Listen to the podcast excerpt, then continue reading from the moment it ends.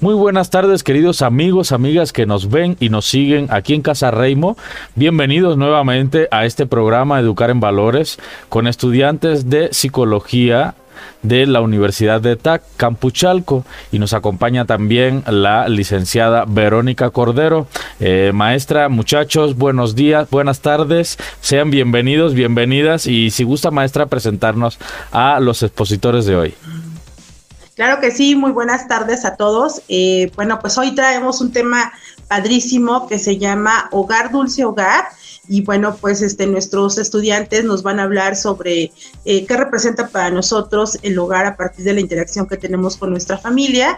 Y bueno, pues les quiero presentar a Isis, les quiero presentar a Brenda y les quiero presentar a Carlos. Pues este, siempre como, como todos los programas lo digo, muy orgullosa de presentarlos, muy contenta de que estén aquí. Muchas gracias por su compromiso, chicos, y pues vamos a dar inicio. Le vamos a dar la palabra a nuestra querida Brenda y pues vamos a empezar con todo. Así es, profesora, muchas gracias. Este, bueno, pues como ya lo han comentado, ¿no? Nosotros vamos a hablar acerca de lo que es un hogar, ¿no? Me gustaría pues comenzar compartiéndoles lo que para mí significa o representa un hogar, ¿no? Para mí en lo personal un hogar significa el, estar en casa sabiendo que mamá, papá, hermanos están ahí, un, un lugar en donde puedo estar confiada, ¿no? Tranquila. Eso significa para mí un hogar. Pero me gustaría que ahora pensáramos en qué es un hogar para un niño, ¿no? Eh, un hogar para un niño pues implica demasiadas cosas, ¿no? Y pensemos desde, desde el desarrollo de los niños, ¿no? Cómo es que los padres aquí tienen una gran influencia en ellos, ¿no? Eh, por ejemplo, eh, este, los niños cuando son pequeños y están en desarrollo, los niños tienden a tener una actitud exploradora, ¿no? Una actitud de, explorar, de conocer, de curiosidad, ¿no?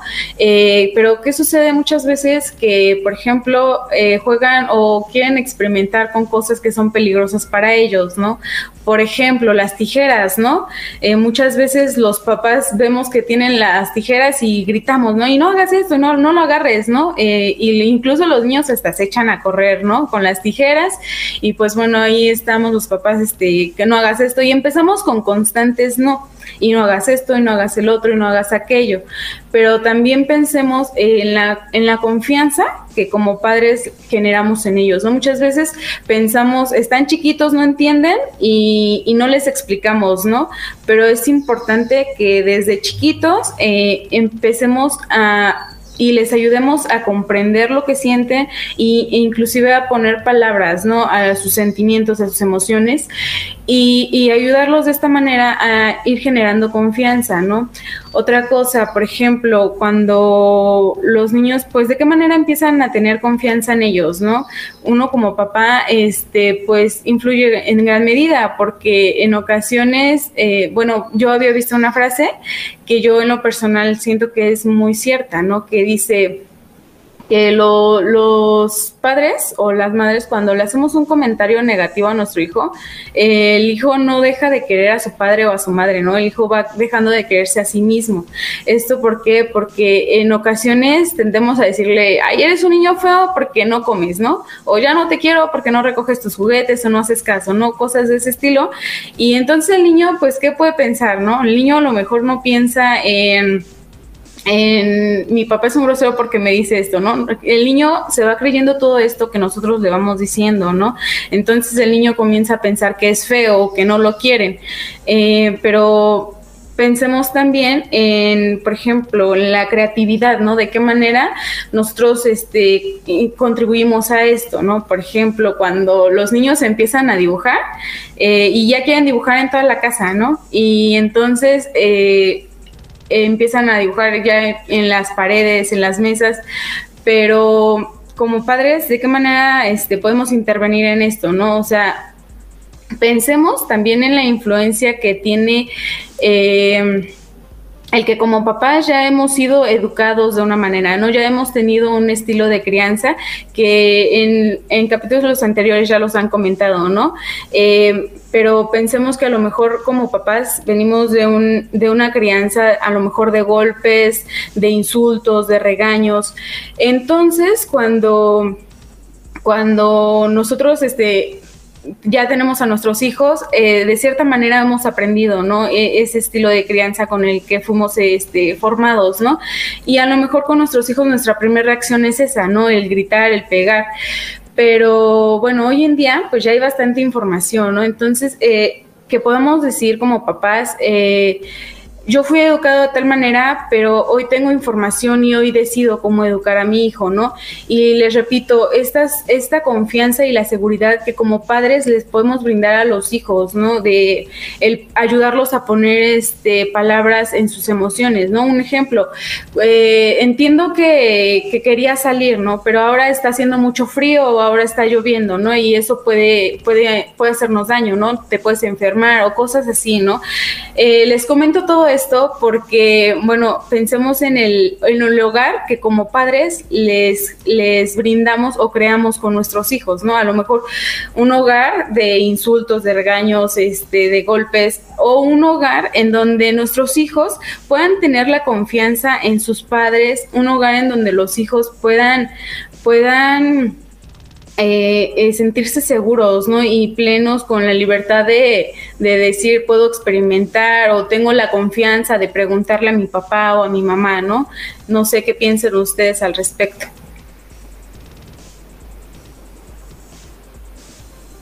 Bueno, pues eh, por supuesto que, que, como bien mencionas, el clima que nosotros queremos para nuestro hogar, pues depende en gran medida de también la forma en que nosotros fuimos educados, como bien lo mencionabas, hemos hablado mucho al respecto este, en otros programas.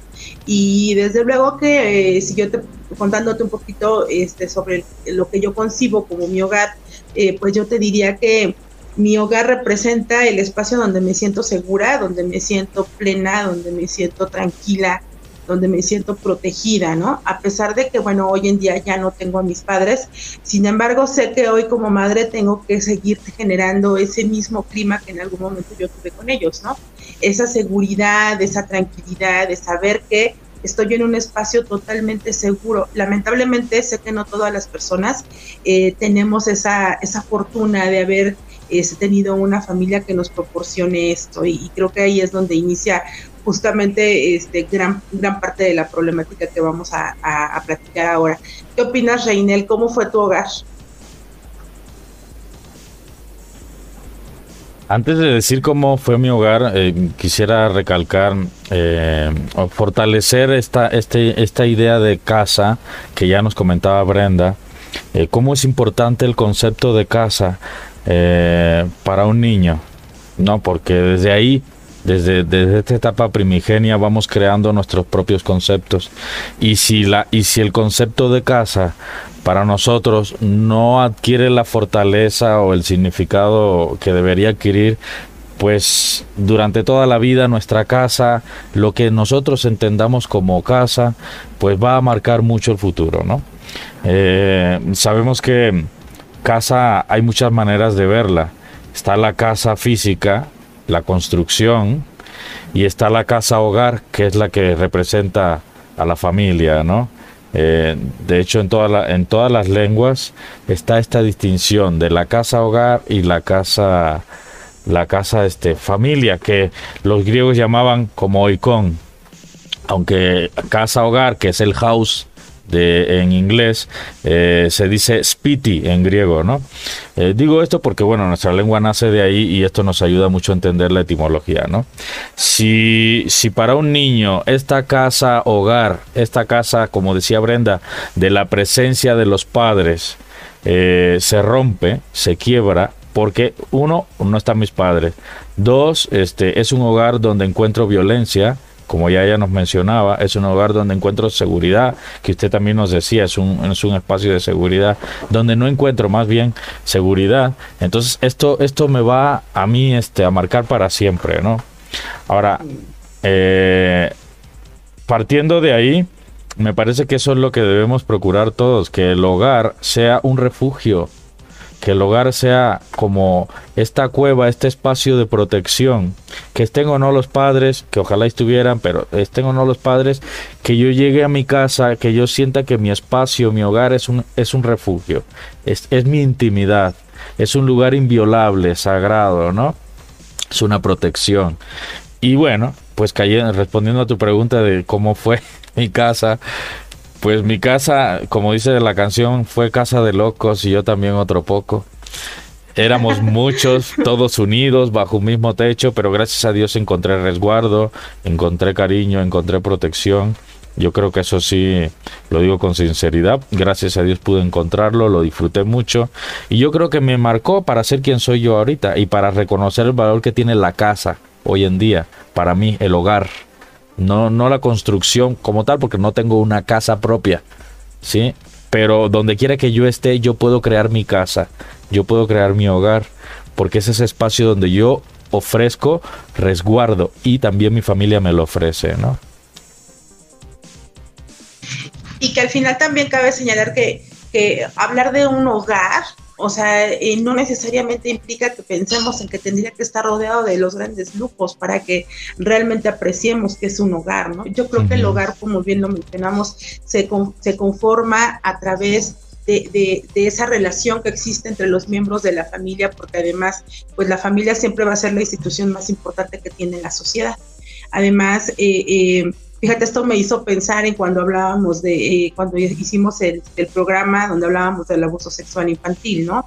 Eh, imagínate que eh, gran parte de, los abusadores sexuales se encuentran dentro de la propia casa y que este, esto que debe de representar el hogar se vea quebrantado precisamente por algo tan importante como, como una agresión tan súbita al cuerpo de del niño, al, cuerpo de la persona que lo está viviendo, ¿no? Mm.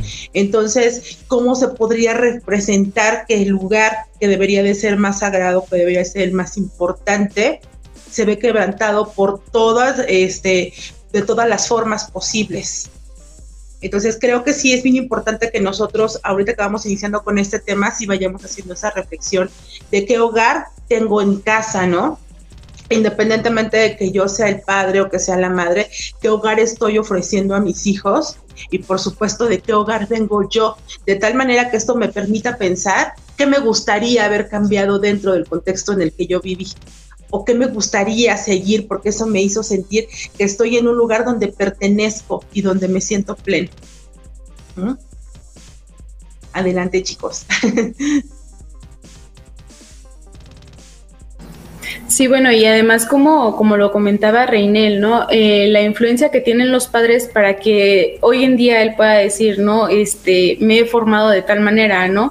Pensemos también en, en los en las personas que a lo mejor este ya son adultos y que le les cuesta mucho, por ejemplo, expresar lo que sienten, ¿no? En, a manera de que, por ejemplo, están enfermos y no lo dicen, ¿no? Se sienten mal o les duele algo y no lo dicen, o por el contrario, personas que, que se quejan constantemente, ¿no? Todo, todo inicia desde, desde casa, desde cómo nosotros, bueno, cómo, cómo los padres eh, nos ayudan a, a, esto, ¿no? A expresarnos, eh, como les decía, a poner palabras en lo que sentimos y a entenderlo, ¿no? Comprenderlo. Y en un final yo creo, no sé, no sé qué piensan ustedes, haciendo un poco de poesía con todo esto. Yo creo que la casa es como un segundo útero. Sí, en ese lugar donde estuvimos protegidos en, nuestro embarazo, donde fuimos nutridos, sí, donde eh, bueno, por lo general así es, porque el útero es un espacio de protección, pero sabemos que hoy en día hay muchas madres que no protegen a sus hijos desde su vientre incluso, ¿no? Eh, pero bueno, el, útero es, es un globo, es una burbuja, es un espacio de protección, de resguardo, de tranquilidad, de mucho silencio, ¿sí? de, de alimentación también, porque el niño recibe los nutrientes, de cariño, eh, sabemos todos los efectos que causan un niño que la, que la mamá le hable, incluso cuando está en el vientre o le ponga música. Eh, entonces, esa es la primera casa. El, primer hogar que tenemos es el útero, el, allí donde, donde nos vamos formando, nos vamos gestando. Y luego, pues nuestro hogar debería ser un segundo útero. Eh, sabemos que ya el mundo no nos va a ofrecer la protección que nos ofrece este espacio mm, primigenio, ¿no? Pero, eh, pero debería ser eso, un lugar de resguardo, de alimentación, de tranquilidad, de sosiego, de protección, de encuentro con la madre. Yo creo que, que sí, sí se debe proyectar un poco hacia el lugar físico. Sí, y, y, fíjate cómo, cómo, desde ese momento, como bien mencionas, me gusta esta, eh, esta este, forma en que lo mencionas, porque dices, desde el útero ya tenemos un hogar, ¿no? Y desde ese momento, ¿qué le estoy transmitiendo a mi hijo? En algún momento por ahí, igualmente en uno de los programas decíamos, tal vez es difícil que este, pocas personas yo conozco que planearon así, no digo que no exista, claro, hay gente que planifica muy bien en qué momento va a ser padre o qué momento va a ser madre. No todos lo hemos planificado. Sin embargo, no quiere decir que porque no lo planifique no tenga que disfrutarlo, ¿no? No quiere decir que no tenga que ser un momento pleno en mi vida en donde me siento feliz por la, por la espera de este bebé desde ese momento yo ya empiezo a transmitirle estas emociones, esta seguridad a mi hijo, de tal manera que cuando llega a este mundo, pues, se refuerza aún más con el clima que le encuentra dentro de casa. Entonces, eh, me encantó esto que dijiste, Reina, definitivamente, es cierto. Pensemos muy bien desde qué hogar le estamos dando desde, desde que están en nuestras entrañas, desde que se encuentran en nuestro útero. ¿Qué sucede ya desde ese momento? Muy bien. Adelante, por favor. Muchas gracias.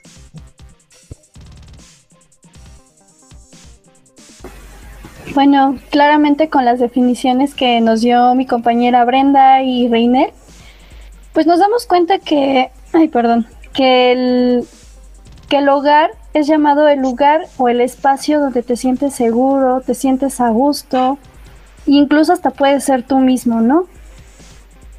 Nadie te dice qué tienes que hacer, qué no, qué no debes de hacer, ¿no? En ese hogar tú ya sabes cómo desenvolverte, cómo cómo hacer las cosas, ¿no? Como quien dice. Entonces, este, pues claramente cada quien va a dar una definición diferente de lo que es un, hogar, por las experiencias que ha vivido, por el contexto en el que se desenvolvió, eh, por muchísimas cosas más, ¿no? dentro, porque dentro de la conducta humana eh, encontramos que, perdón, es que se... Ay, se me movió mi cámara. Ya, creo que ya.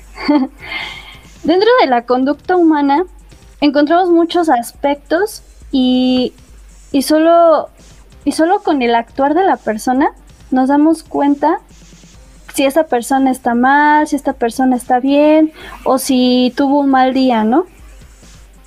Entonces, cuando llegan a su casa, esta, esta persona que a lo mejor tuvo un mal día llega a su casa y, y, a lo mejor este lo último que esperamos claramente que cuando llegamos a nuestra casa y tuvimos un mal día lo último que esperamos es que nos empiecen a juzgar que nos empiecen a decir ay cómo crees que pasó eso o incluso que nos empiecen a decir o incluso que ni siquiera nos presten atención cuando les estamos diciendo, ¿sabes qué? Me pasó esto, esto y esto, y están viendo a otro lado, o están en el celular, o incluso ellos están viendo una película y, y te dicen, ay, cállate, porque estamos viendo la película, ¿no? Entonces, a veces el, lo que necesitamos muchas veces ni siquiera es que nos escuchen, simplemente que, que nos brinden como esa eh, ¿cómo se dice? Esa confianza, ¿no? De llegar a nuestra casa y a lo mejor, pues vemos a nuestra mamá, vemos a nuestros, a nuestro papá, nuestra, a nuestros hermanos, ¿no? Y sentir esa alegría de verlos y que a lo mejor ellos sientan esa alegría de, de vernos de a nosotros, ¿no? Cuando llegamos de nuestra casa. Pienso en un, en un perdóname, eh, perdóname, este, pienso que también es bien importante que nosotros vayamos construyendo un buen diálogo, ¿no? A veces creo que por el simple hecho, y, yo, y no sé si alguna vez a alguien de ustedes les ha sucedido, el simple hecho de que convivamos continuamente con nuestra familia, hasta con nuestra pareja, damos por hecho que nos conocen a la perfección. Y entonces pareciera que pensamos que tienen, tienen una bola de cristal en donde tendrían que saber y conocer cuáles son nuestras necesidades. Entonces, este, ¿por qué no lo hiciste? O sea, no sé si en algún momento te pasó con tu pareja, Reina, este, oye, ¿por qué? ¿Pero por qué no hiciste esto? Pues es que no me lo pediste. Pues es que tú ya sabes que eso es lo que yo quería. O sea, dices, espérame. O sea, tú piensas que eso es lo que, o sea, que yo tengo que adivinarlo. Me parece que en la familia muchas veces esta falta de comunicación, esta falta de, de, tener esa asertividad para poder decir lo que necesito, nos hace mucha falta, ¿no? Em, yo quiero eh, que, mis, que, mis, hijos sepan que estoy enojada, pero porque tal vez no me están ayudando o no están colaborando cada uno de, los, de, de, ellos con las necesidades de la casa, ¿no? Pero tal vez no se los digo, porque ellos ya deben de saber qué es lo que yo necesito. Claro que no. O sea, a veces nos hace falta acercarnos y decir, ¿sabes, sabes algo? O sea, me siento mal, porque me parece que, he trabajado demasiado todo el día en la casa. Me gustaría que me ayudaran con, la parte que, les corresponde, que finalmente no es una ayuda, sino es parte de, la, de las obligaciones que tenemos este, dentro de la casa. Este, me gustaría que, me, que, cada uno este, recoja su plato, necesito por favor que cuando terminen, o sea, a lo mejor dices, tendrías que saberlo por lógica, dicen, por sentido común, pero no quiere decir que todos tengamos ese mismo sentido común. Entonces tenemos que aprender a pedir lo que necesitamos, ¿no? Estás, te veo de mal humor, o sea, que mamá, ¿te pasa algo? ¿Hay algo en lo que te pueda ayudar? Tal vez necesitábamos esa palabra, que me preguntes qué me está sucediendo para que yo te pueda contar.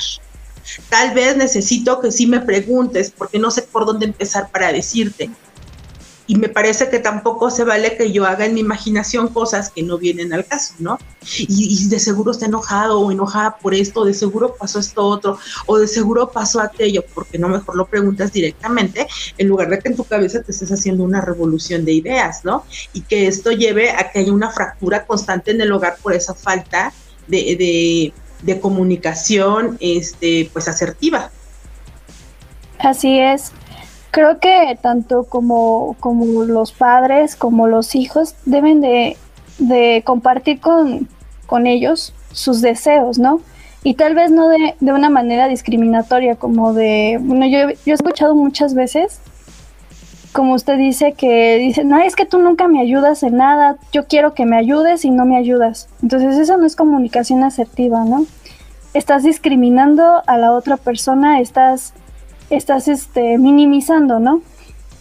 Y bueno, como te comentaba esta parte, ¿no? Tienes que tener esta comunicación asertiva de saber cómo transmitir tus deseos sin, la necesidad de, minimizar al otro, ¿no? O decir que, tú eres más que, el otro.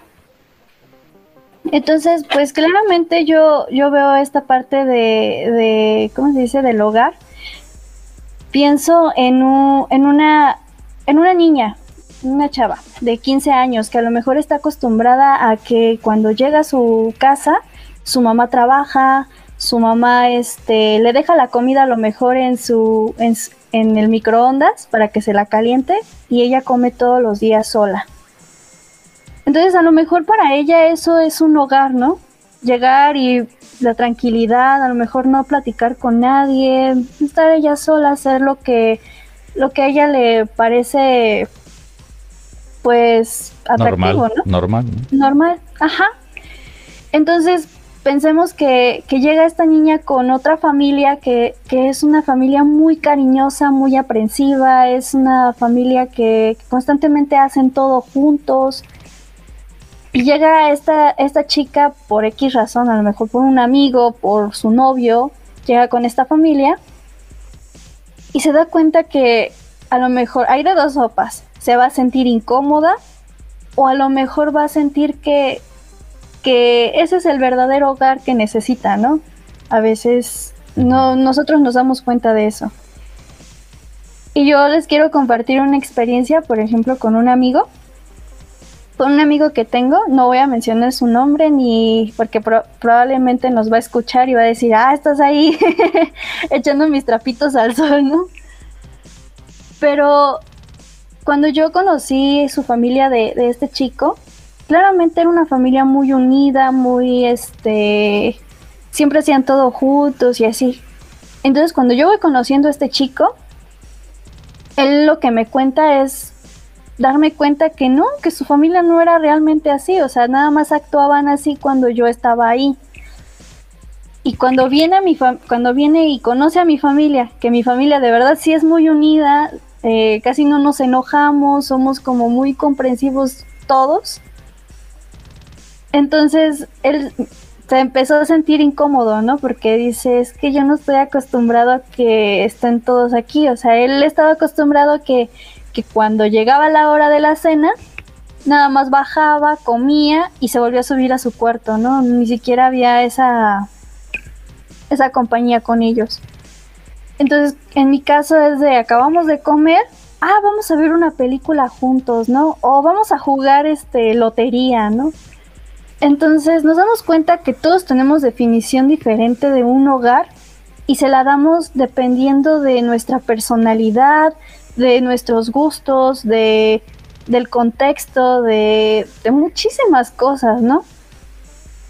Entonces... Perdón, y que con ello iríamos generando las expectativas de lo que esperaríamos que sería nuestro propio hogar, además, ¿no? de tal manera que cuando llegamos a la vida de alguien este, y decidimos hacer una, una vida en común, eh, cada uno tiene expectativas diferentes de lo que sería el hogar con base en lo que vivió en su propio hogar.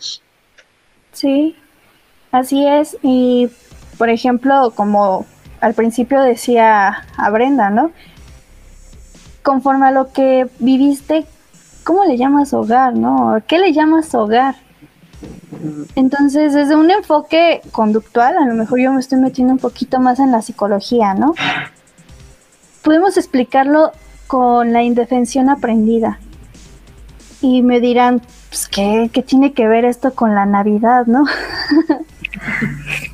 Entonces, pues sí tiene mucho que ver porque pues la gran mayoría hemos escuchado esto de, de, que, ay, su esposo su esposo le pega y le gusta que le peguen, ¿no? Pues claramente no le gusta que le peguen. Ha vivido experiencias que la han hecho ver esto de una manera normal. Y a lo mejor para ella eso es un hogar porque toda su vida ha estado acostumbrada a llegar a su casa y que estén los reproches, que estén los golpes, incluso los abusos, ¿no? Entonces, pues yo pienso, por ejemplo, un ejemplo para explicar esto, en una chica que a lo mejor vivió maltrato cuando era cuando vivía con sus padres. Se casa y vive el mismo maltrato con esta persona. Y a lo mejor cuando va con sus amigas o cosas así, ella dice, es que yo me despejo cuando estoy con mis amigas y a veces hasta flojera me da de llegar a mi casa, porque sé que tengo que, lavar los trastes, sé que tengo que hacer muchísimas cosas, tengo que ver por mis hijos. Incluso hasta dices, no quiero llegar a mi casa porque ya sé que mi marido me va a pegar, ¿no? Pero veces es esta cuestión, ¿no? De que cada uno, conforme a lo que vivimos, decimos, este es el hogar que yo quiero formar. Incluso cuando tienes a tu pareja, ¿no? Que empiezan el noviazgo y que a lo mejor tienen esas expectativas juntos de juntarse, de casarse, ¿no? Y tú tienes unas expectativas de lo que va a ser tu hogar, pero tu novio tiene otras. Y a veces por eso muchas parejas no funcionan porque a lo mejor él dice, es que yo quiero eh, trabajar y que tú te quedes en el hogar. Y a lo mejor la, chica dice, ¿sabes qué? Yo no quiero eso, yo quiero trabajar. Yo también quiero trabajar, yo también quiero comprarme mis propias cosas, quiero autorrealizarme, ¿no? Como, como dice.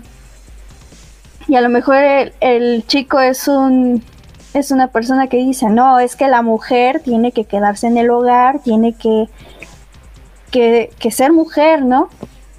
Entonces por eso muchas parejas no funcionan, porque todos tenemos formas distintas de ver nuestro hogar, porque son las ideas que nos meten nuestros padres, son las ideas que nos dicen nuestros padres que son correctas. Y a veces lo decimos, no nos damos cuenta de ello hasta que alguien nos lo dice, ¿no? Desde su perspectiva o desde que convives con otras personas que tienen una manera de pensar totalmente distinta, ¿no? Entonces, pues esto formulado a través de la cultura, pues va haciendo que se generen ideas centrales en los seres humanos, donde damos por hecho, por ejemplo, antes la idea era, este, tu marido tendrá que ser tu cruz, ¿no? O sea, hasta el último día de tu vida tendrás que soportar este, la mujer en ese sentido de sumisión, mientras el hombre, el que tenía que salir a trabajar, mantener a la familia, el hombre de este, la cabeza de la familia, etcétera, ¿no? Hoy en día, pues esto se ha venido transformando. Yo pienso que para muy bien, porque eh, hoy, bueno, además de que difícilmente hoy las familias podemos este, vivir si no trabajan los dos. Este, eh, se, ha, habido más apertura en ese sentido para poder decir, bueno, eh, yo también me quiero realizar profesionalmente, este, el hombre ya es más flexible en ese sentido, ya como que caminamos más a la par, pero sí ha sido un proceso bastante largo, un proceso complicado para poder deshacernos de esas ideas centrales que tenemos, de ese esquema que se nos ha formado desde la niñez, ¿no? Como parte de cómo tendría que ser, pues, este, eh, tanto el rol que juega en la sociedad del hombre como el rol que juega la mujer. Entonces, aquí también, también me gustaría este, señalar algo antes de que, antes de que se me olvide. Eh, creo que también hay algo bien importante que los padres eh, debemos hacer notar, ¿no? yo he conocido personas que de pronto dicen, yo prefiero no decirle a mis hijos lo que me está sucediendo porque ellos no tienen por qué saber de mis problemas. Este, de alguna manera estoy de acuerdo con ellos. Eh, sin embargo, muchas veces el que nos vean preocupados por, los, por las cuestiones cotidianas, el que nos vean agobiados por alguna situación en particular, este, el que de pronto este, me sienta de mal humor, no tenga ganas de convivir con mis hijos como comúnmente lo hago, o sea, es válido, pero lo que nosotros estamos generando con ello es que nuestros hijos estén pensando cosas que no necesariamente puedan ser ciertas, no es que mi mamá esté enojada conmigo, es que mi mamá no me quiere, es que mi mamá no me pone atención, cuando solamente basta con acercarnos a nuestros hijos y decir, mira mi amor, lo que me está sucediendo actualmente es esto, estoy preocupada por dinero o estoy preocupada por esto otro, yo este, tengo un plan para que podamos salir adelante, yo te lo comparto para que sepas que la situación no es contigo, estoy preocupada por la situación que tenemos como familia. Muchas personas dicen, quiero ser el fuerte ante mis hijos, pero lo que le estoy transmitiendo no es eso necesariamente cuando no sabemos transmitirlo. Es mejor hacerles saber que tenemos un plan, porque además con ello también los estoy enseñando a que las cuestiones conflictuadas del día a día teniendo un plan bien elaborado, teniendo un plan A, teniendo un plan B, teniendo un plan C, me va a ayudar a solucionarlo pero ya dejo que mi hijo esté tranquilo, ah, ya sé que lo que le preocupa a mi mamá es que posiblemente no tenemos, este, no tiene trabajo, ah, lo que le preocupa a mi mamá es que este, en este momento tiene que comprarnos tenis a todos, ¿no? O, o lo que esté sucediendo. Muy bien amigos, pues seguimos platicando sobre este tema interesante, Home Sweet Home. Hogar Dulce Hogar, que es muy conocido eh, en, en, todos los ambientes por, por, la importancia tan grande que, que tiene el hogar y que ustedes lo han visto a lo largo del desarrollo de este tema. Saludamos a todos los que nos están comentando ahí, que están siguiéndonos. Gracias a la Universidad de TAC que nos ha apoyado y que nos sigue también y que comparte nuestra transmisión. Un saludo para todos. Y a mí me gustaría como eh, hacer como un pequeño recuento de lo que Isis nos ha platicado y también como aportar un poco de, mi, de, mis, de mis impresiones. Ella recalcaba la importancia que tiene el hogar, completando un poco esta definición que ya decíamos, que nos decía Brenda, ella completaba diciendo que el, lugar, el hogar es un lugar de aceptación. Difícilmente alguien será rechazado por su ambiente de familia. Eh, en la casa todos nos, nos, quieren, todos nos apoyan, todos nos alaban, todos están con nosotros, aunque lo que hagamos no sea muy bueno, pero ahí como que recibimos los aplausos de los seres que amamos, ¿no? Eh, es raro llegar a una casa y encontrar rechazo. Eso suele pasar, pero no es lo normal. Entonces ella nos hablaba del lugar de aceptación, un lugar de escucha atenta, que tú llegas y platicas tus historias, cómo te fue en el día, y, la, y tu familia te escucha sin que tú los obligues a ello, ¿no? Es algo que nace naturalmente por el cariño, las relaciones que se van creando en el hogar. Es un lugar de recepción. La familia siempre está eh, atenta a lo que tú puedas decir o hacer. Un lugar de encuentro Sí, cuando llegamos a la casa, qué bonito encontrarnos con nuestra familia, nuestros hijos, nuestros padres, nuestro esposo, esposa. Es un lugar de encuentro y de encuentro sincero. Esto sí quiero recalcarlo, en la sinceridad. Uno en la casa puede ser uno mismo, porque se quita las chanclas, porque puedo andar sin camisa, sin pena ninguna. Sí, a veces nos conocemos hasta nuestras partes íntimas, por así decirlo, porque eh, en el hogar uno es como es, uno no anda cuidándose tanto, porque es un espacio, ya lo dijimos, de sinceridad, donde uno puede fácilmente este, andar descalzo, eh, hacer algunas cosas que uno en la calle no hace y que parecería una grosería, pero uno lo hace sin, sin muchos tapujos, ¿no? Porque ese es precisamente este espacio de encuentro. Y eh, ella nos decía, Isis, de que eh, a veces uno no está en el hogar perfecto o en un hogar que no sea muy funcional. Y cuando uno entra en contacto con otras personas, con otros hogares, uno empieza a comparar y o, ella nos hablaba de dos actitudes o decir, este, mm, mi hogar es, qué bueno que estoy en el lugar donde estoy, o eh, qué pena que estoy en el lugar donde estoy, porque mira, yo quisiera algo así como lo que estoy viendo, ¿no? Pero yo también quisiera aportar aquí que eh, el hogar... Eh, por muy disfuncional que sea, siempre es perfectible, siempre puede ser mejor, porque uno no está herméticamente cerrado en una casa sin darse cuenta de lo que está pasando a nuestro alrededor es precisamente en el contacto con otras personas, con otras familias, donde uno dice, ah, caray, esto tengo que, esto tengo que retomarlo para mi familia, esto tengo que repararlo en mi casa, esto me gustaría eh, apropiarme de ello para, para mi hogar, ¿no? Entonces, esa, esa capacidad eh, que, que, tienen las familias y los hogares, más adelante hablaremos con Carlos del tema de la familia, eh, esa capacidad que tiene el hogar de desaprender, porque yo creo que sí tenemos que aprender muchas cosas, ¿no? Las cosas que están mal que nos enseñaron mal o que se vive mal, eso puede corregirse. Hay la actitud de desaprender, que a veces es mucho más difícil que el aprendizaje, ¿no? Es lo que me, gustaría compartirles. Eh, espero que vayan en la tónica de lo que hemos platicado. Me está gustando mucho por dónde estamos llevando esta plática, porque definitivamente eh, el concepto de hogar es muy importante en la sociedad. Y entonces creo que ahora le toca el turno a Carlos, ¿verdad?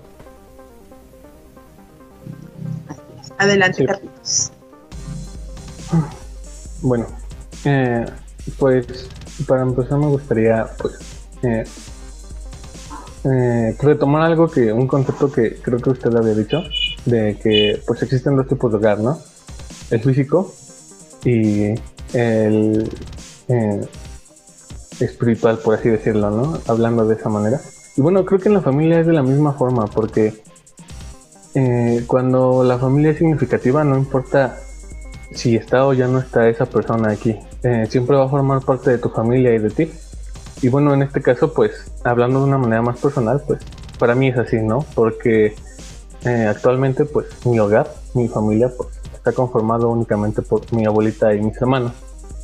Sin embargo, pues, eh, eh, creo que gran parte de lo que yo creo o considero que debería ser una familia, pues se lo debo a mi mamá, ¿no? A pesar de que ella pues ya no está aquí.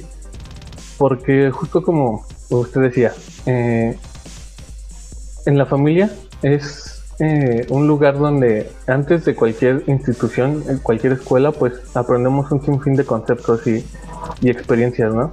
Me parece que, si mal no recuerdo, eh, y usted podría decirme, profesora, eh, así lo decía, ¿no? La familia es el primer contacto que tenemos con la sociedad. Y pues esto es real, ¿no? Eh, hablando de esto, eh, igual me gustaría tocar el, el tema un poco de, del aprendizaje vicario. primero lo voy a explicar un poco el concepto como tal y luego me gustaría explicarlo en ejemplos. Creo que mis ejemplos se dividen en primero ejemplos conductuales y luego ejemplos cognitivos. Eh, bueno, el aprendizaje vicario eh, básicamente es que observamos a las personas lo que hacen y cómo lo hacen. Eh, no para imitarlo tal cual, porque bueno, imitarlo tal cual sería un modelado, sino para ver si lo que están haciendo funciona o no. Y a partir de eso, replicarlo nosotros. hablando de esto, bueno, muchos de, de mis compañeros aquí pues saben que eh, en lo personal a mí me gusta cocinar, ¿no? Y bueno, recuerdo que la primera vez que, que lo intenté pues fue con un, con un huevito, ¿no? O algo, algo muy simple, pero a mí me daba pena decirle a mi abuelita, ¿no? Que, que me enseñara a cocinar y pues lo intenté, según yo los pasos que ella hacía, según yo pues los repliqué, ¿no? Que era pues eh, romper el huevo, batirlo, echarle sal y al aceite y pues bueno, eh, obviamente pues eh, a la primera no me salió, ¿no? Pero y me desanimó la verdad un poco, pero pues a mi abuelita eso no no le importó, ¿no? Y que no me haya salido y, y pues al notar que me gustaba a mí esta esta parte de la cocina, pues cada que preparaba algo o, o hacía algo me hablaba para que viera cómo lo hacía y me explicaba.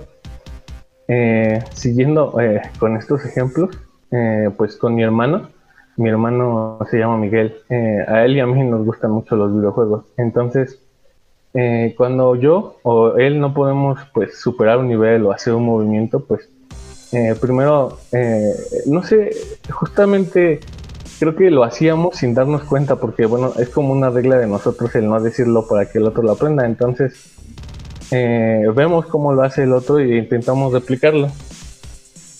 Y, bueno, el, aprendizaje vicario habla más de conductas. Eh, si bien Bandura es cognitivo-conductual, pues, pues en lo que yo recuerdo, pues habla más de conductas. Sin embargo, creo que también podemos eh, trasladarlo a aspectos cognitivos, ¿no? Porque, bueno, como ya decía, yo aprendí de, pues de mi mamá lo que es un hogar. Nunca me lo dijo ni me lo enseñó, pero era con acciones eh, que ella hacía que pues ahora lo entiendo, ¿no? Que es confianza, calidez, eh, respeto, pertenencia y pues lo que para mí es más importante, pues el amor, ¿no?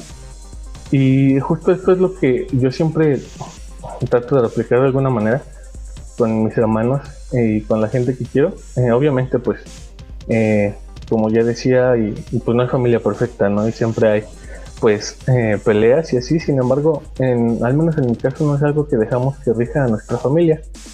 Eh, al menos a mi familia pues, principal, ¿no? Que son mis hermanos y mi abuelita. Y bueno, teniendo esto en cuenta y hablando de mi hermano otra vez, él, él dibuja mucho y lo hace muy bien y él quisiera dedicarse a la animación digital. Entonces, eh, hubo miembros de la familia que le decían que no lo hiciera que porque no iba a tener éxito y no y se iba a morir de hambre, ¿no? Y se lo decían y él tan solo tiene 13 años, ¿no? O sea, imagínense. Entonces, eh, yo recuerdo que, que ese día teníamos que ir por algo y fuimos caminando, era un lugar bastante retirado. Entonces en todo el, trayecto pues yo le fui diciendo a mi hermano que no le hiciera caso y que si realmente era lo que, que lo que él quiere pues que lo hiciera que sabe que pues ni mi hermana ni, mi abuelita lo íbamos a juzgar, sino al contrario siempre lo, lo íbamos a apoyar y, y, bueno, en lo personal me enorgullece pues decir que ese día, tanto para mi hermano como para mí, es uno de los mejores porque bueno, lo recordamos con mucho cariño, ¿no? Todo. Eh, él me dice que lo inspiré demasiado y a mí me gustó eh, transmitirle eso. Eh, y, bueno, también viene a mi memoria una vez, eh, fue trágico el evento, pero el desenlace fue bueno porque, bueno, mi hermana sufrió un accidente muy grave, de hecho no tiene mucho, fue en el 2018, 19 por ahí. Eh, en ese momento, pues eh, mi hermana estaba muy asustada y en un profundo pánico. sin embargo, pues no, no la dejé, ¿no? En todo el trayecto que recorrimos hacia el hospital, pues siempre estuve con ella y, le decía cosas. Eh, bueno, ella estaba tan, tan mal que actualmente no recuerdo gran parte de lo que sucedió ese día. Sin embargo, eh, al llegar al hospital, eh, solo podía entrar una persona con ella. Y de entre pues toda la familia que estábamos ahí, que eran tíos y primos, pues ella me eligió a mí. Y bueno, no sé, se, se, siente muy bien y es algo que a pesar de, de, de la situación trágica que podría ser, me, me enorgullece el, que pues mi hermana tenga esta confianza, ¿no? Este, todo lo que yo considero que es una familia, pues la, por lo que he visto mis hermanos y, mi abuelita lo reflejan en mí. Eh, y yo en ellos, obviamente. Eh, eh, perdón, esto es algo un poco, un poco sensible y, y así, ¿no? Pero eh, el tema por lo que quiero explicarlo básicamente es porque eh, siento que estas palabras tan técnicas son tan fáciles de llevar a la vida diaria una vez que nos, podemos ponemos a analizarlo. Y, es por ello que, lo estoy diciendo así, ¿no? Y, bueno, eh, no sé, no sé qué piensen ustedes o, o si en algún momento han sentido este tipo de, situaciones como yo los narro, ¿no? Aquí, eh, hablando desde el aprendizaje vicario, si es que eh, alguna vez han aprendido algo de su familia y lo han replicado, ya sea meramente conducta o algo, pues ya cognitivo o los dos. No sé si les gustaría, eh, compañeras, maestro y maestra y, y Reinel, no sé si les gustaría contarme si han tenido experiencias similares donde han sentido pues esto que menciono aquí. Sí, yo sí quiero compartir, le voy a ganar a Reiner la palabra, sí quiero compartir que mientras tú nos platicabas esto, eh, de verdad yo estaba haciendo este, memoria de algo que yo descubrí una vez que mis padres se fueron.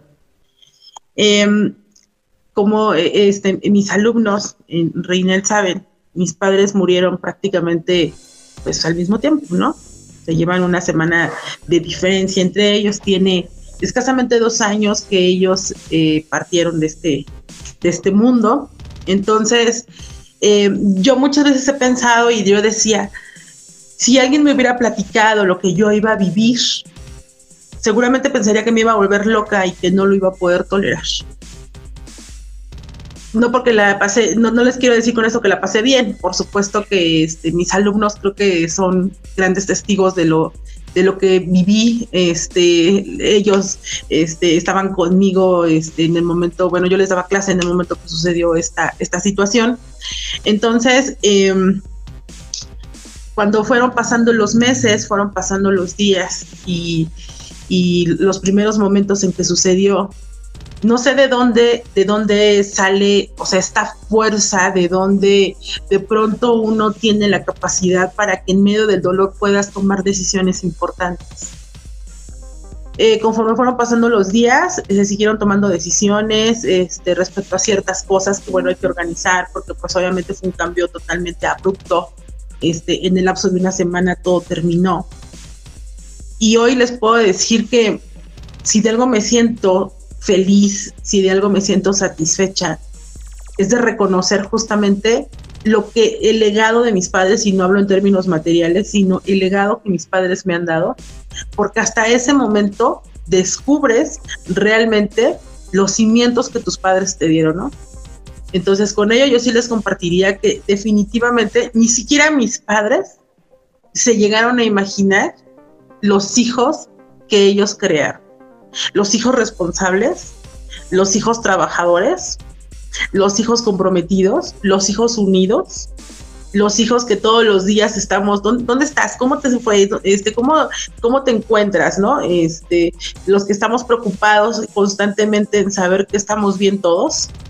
O sea, ni siquiera ellos tal vez imaginaron el alcance de ese legado que ellos nos proporcionaron y que de verdad yo me siento, o sea, totalmente orgullosa porque digo, wow, o sea, ¿cómo es que no me di cuenta de cuánta fuerza habían hecho en mí hasta que ya no se encuentran, ¿no? Entonces, este, definitivamente esa, esa parte sí la rescato totalmente como, como bien lo mencionaba Carlos. ¿Qué opinas, Reinel?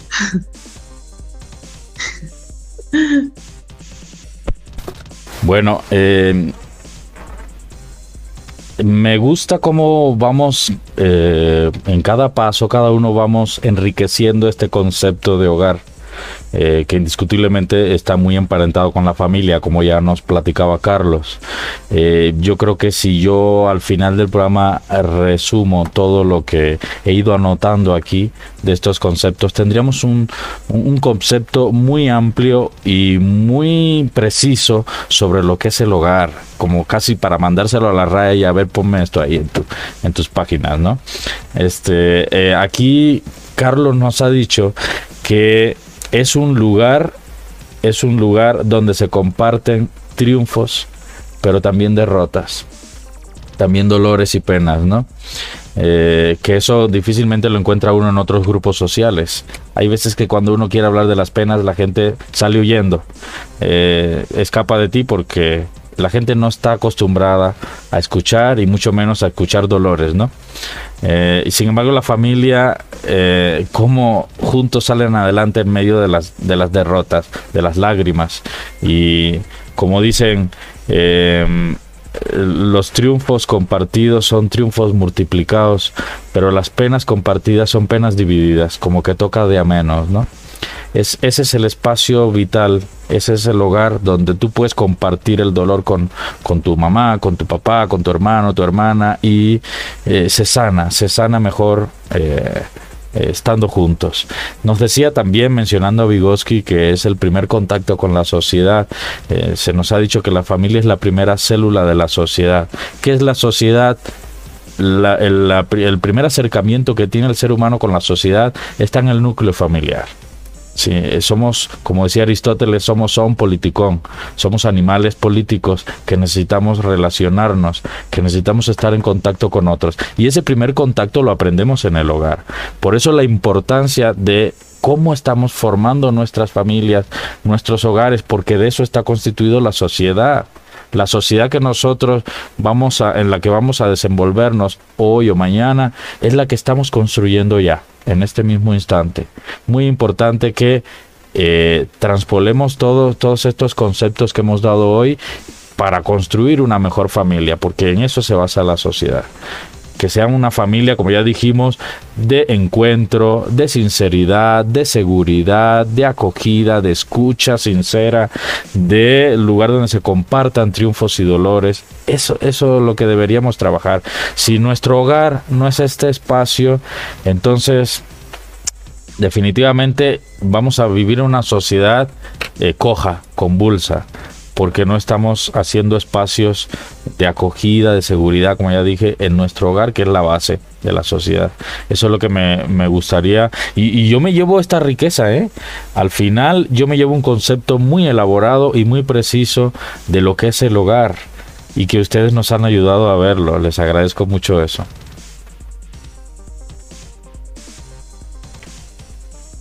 Sí, definitivamente perdón, sí, adelante, adelante, ahorita yo. No, no, no, este, bueno, claramente yo quería participar diciendo algo a Carlos.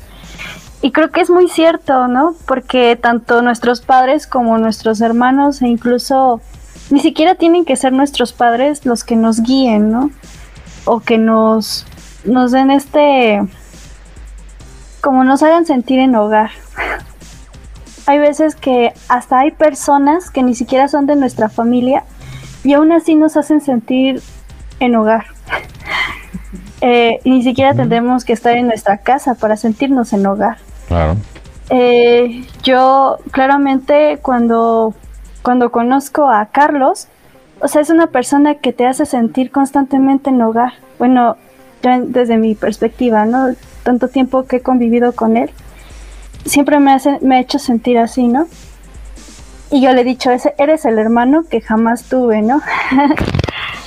y yéndome un poco más de, de, en esta parte que él este, nos comenta de que si hemos tenido algún aprendizaje, claro que sí, yo he aprendido de él muchísimas cosas. Y, y creo que entre ellas es la humildad. Siempre tener humildad, siempre siempre ser humilde y, siempre ver este por los demás más que por ti. Creo que es una cosa que yo le tengo que resaltar a, Carlos. Y, y bueno, no voy a hablar de mi, de mi familia porque creo que mi familia me ha enseñado muchísimas cosas, ¿no? Y y no, no puedo resaltar una en específico, ¿no? Porque creo que mi familia siempre ha sido ese, ese pilar que, me ha impulsado a, a, estar donde... Ahí perdimos comunicación. Perdimos un poquito Bueno, en lo que se conecta, ¿usted iba también a platicarnos algo, maestra? Eh, sí, eh, este, igual, ¿no? Creo que este eh, justamente, eh, como bien decías, este, este núcleo que se, que se concentra en la familia, eh, no solamente pensemos, como bien decía Isis, el hecho de que nuestros padres también nos transmiten esa seguridad, esa calidez. Cuando decía Carlos que este, las vivencias que había tenido con sus hermanos, de verdad los hermanos también juegan un papel importantísimo en la vida de nosotros cada uno de los hermanos pues es diferente, eso a mí me queda claro, ¿no? Este, y, y otra vez la cultura vuelve a jugar este papel determinante, ¿no? Porque eh, de alguna manera este, como que concentramos como el apoyo en el hermano mayor, como que tenemos expectativas grandes de ese hermano mayor. Yo soy una de, bueno, mi hermano es el mayor, después soy yo, que también este, juego como mujer un papel eh, ahí este con ellos, ¿no? En donde este ahora que no están mis papás, es así como de este pues no me obviamente no me van a decir mamá, ¿verdad? Este, obviamente no, pero sí percibo que ellos este me piden me piden mucho apoyo, ¿no? Piden este demandan mi atención, este eh, no no queriendo ellos que yo ocupe desde luego el papel de mi madre, pero sí sí me doy cuenta de cómo impacta y obviamente pues con mi hermano mayor lo mismo sucede, ¿no? Y, y, e inconscientemente uno como hermano mayor también tiene como la necesidad de querer proteger a, este, a los hermanos más pequeños. Entonces, no solo, no solamente cuando decíamos del legado que nos dan nuestros padres, no solamente es este, lo, lo que ellos nos dieron, sino adicional lo que ellos formaron en cada uno de los hijos, de tal manera que cuando ya no estén, terminamos siendo así como jueganitos y terminamos este, unidos, ¿no? Y se convierte en una alianza bien bonita porque además nos, nos volvemos bien cómplices, ¿no? Este, algunas cosas que ni siquiera compartíamos cuando ellos estaban, yo me acuerdo que con mi hermano yo nunca le hablaba por teléfono, ¿no? Este, yo, mi mamá me decía, pues está bien, ¿no? O sea, y yo con eso me quedaba, pues al final de cabo, con quien hablas con mi mamá, ahora no hay un día en que no estamos comunicados para saber cómo estamos uno y otro, ¿no? Este, precisamente porque es parte de lo que se nos entrega. Entonces, los hermanos también sí cabe señalar que dentro del contexto de la familia son un papel, juegan un papel súper, súper importante. Tú que tienes hermanas, Reinel, ya me imagino cómo te sientes. Sí, sí, sí. Hubiera querido tener un hermano Hubiera querido tener un hermano, no lo tuve. Eh, esa es la parte coja ahí en mi, en mi historia, pero este con las hermanas sí me ha ido bien, me ha ido bien porque bueno, yo los tres somos muy diferentes. Los tres somos muy diferentes y, yo he sido alguien muy responsable desde chiquito eh, por aquello de, de, ser el primero y de ser el único hombre. Entonces era como, a ver, tengo que cuidar a mis hermanas y llevarlas de la mano y, protegerlas de cualquier peligro, de cualquier acecho masculino. Entonces sí, em, también por, por mi, no sé, por mi propia vivencia, mi, mi propia persona, eh, fui muy responsable, muy responsable. Pero definitivamente yo creo que hay tantos hogares como, como familias, ¿no? Aunque tenemos un concepto común eh, de cosas que eh, encontramos en todos, pero esa característica particular que tiene cada familia y que no podemos eh, hacer a un lado porque eso es lo que nos hace ser quienes somos, la singularidad que tiene cada familia independientemente de las cosas que tenga en común con otras, ¿no? Eh, se habla de 10 modelos de familia de 10 tipos de familia, ¿no? Que ya no es aquella familia nuclear o patriarcal que que, conocíamos desde antaño, sino que ya hay nuevas vivencias, nuevos núcleos familiares muy respetables, muy aceptados y que en dependencia de este tipo de familia, de este tipo de modelo de familia, así será nuestro hogar, ¿no? Esa es la parte de la singularidad que yo, que yo estoy recalcando en este momento y que yo creo que sí tenemos que tomar en cuenta. No podemos diluir esas características propias de una familia en, en, en el concepto, ¿no? O en todas las demás que no desaparezcan esas particularidades que nos hacen seres únicos, hogares únicos y maravillosos, ¿no? Muy bien, pues eh, ya llegamos al final de nuestro programa. No sé si se nos escapó algo por ahí, si hay algo que comentar. Yo quiero agradecer a los que nos han comentado en esta transmisión. Gracias por estar con nosotros. Nos enriquece mucho sus comentarios. Y no sé, maestra, chicos, si nos falte, si se nos haya quedado algo por ahí pendiente. Bueno, yo lo único que me gustaría este, dejar como, como parte de, la recomendación es que en la actualidad tenemos muchas maneras de convivir, ¿no? Em, creo que bien vale la pena que disfrutemos cada momento en el que estamos con nuestra familia. Hoy algo que nos limita muchísimo para tener esa convivencia definitivamente es la tecnología. La tecnología tiene grandes alcances, como lo estamos viendo. Es un, una forma a través de la cual nos comunicamos con muchísimas personas de manera inmediata. Tiene grandes beneficios, pero también ha traído ciertas consecuencias a nuestra vida y entre ellas la forma en que impacta en la convivencia familiar. Si vamos a estar con nuestra familia, por favor dejemos nuestros celulares a un lado por favor, ese, ese momento, ese espacio que estamos compartiendo es digno de que escuchemos lo que le sucede a cada uno de nosotros escuchar qué pasa con mi madre, escuchar qué pasa con mi hermano, porque como bien decían al inicio, y tal vez yo quiero llegar y contarles, pero ¿qué crees? Te veo entradísimo en el celular y ¿para qué te cuento si mejor estás platicando incluso con la persona que acabas de ver, ¿no? Entonces, por favor, sí, me parece que tenemos que ser muy respetuosos en ese sentido y esa sería la, la parte de la recomendación que yo dejaría. Esto del celular es importantísimo, ¿eh? Yo me desespera mucho porque nos roba mucho, mucha convivencia, mucha. Y sí, y sí pasa. Yo creo como como lo veo en mi casa, yo creo que pasa en todas partes, ¿no? El celular nos roba mucha. te das cuenta que todos están en el celular y nadie, nadie está platicando y a lo mejor la mamá estaba ahí con nosotros y la mamá ya nada más está viendo cómo están todos con el celular. Sí, este, yo había implementado, bueno, había querido implementar un día sin celular en casa un día sin, sin conexión, sin wifi, este, para platicar, para estar juntos, lo que hacíamos antes, ¿no? Ver la tele, comer juntos, salir a caminar, no sé, jugar un juego de mesa, eh, cosas que antes no existía el wifi y teníamos más convivencia, ¿no? Pero nunca lo llevé a cabo, yo creo que hay que retomarlo y que nos lo pensemos todo. Un día sin wifi en casa, que eso sería el acabose porque lo, lo utilizamos para todo, ¿no? Para todo es indispensable, pero también sí es importante que sepamos utilizarlo a nuestro favor, no a nuestra contra, ¿no? Eso sí es importante señalar. Brenda, claro, con las medidas necesarias. Sí, ya para terminar, bueno, este, me gustaría pues comentar esta parte, ¿no? De que quizá para que tomemos en cuenta que quizá para los niños el lugar más seguro pues son los brazos de la familia, ¿no? Y entonces que no perdamos de vista eh, que el día de mañana que los niños eh, puedan cuando tengan miedo, sepan que pueden eh, contenerse en su familia, ¿no? Que el día de mañana cuando estén enojados se encuentren en su familia la calma, que el día de mañana cuando tengan dudas sepan que pueden preguntar o que incluso el día de mañana cuando se equivoquen sepan que les van a enseñar a que pueden eh, solucionarlo, ¿no? Y sobre todo este, teniendo en cuenta pues que, que los niños siempre se sientan pues vistos, sentidos, amados y sobre todo respetados, ¿no? Y con eso me gustaría cerrar y, sobre todo este, agradeciendo por este espacio a la profesora y a Reinel.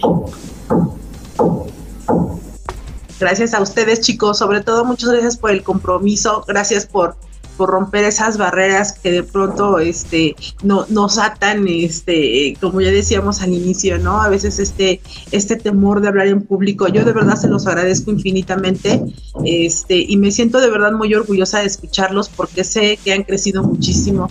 Y este y bueno pues ya les decía me siento la mamá de los pollitos siempre. Muchísimas gracias y yo creo que se merecen un aplausote enorme.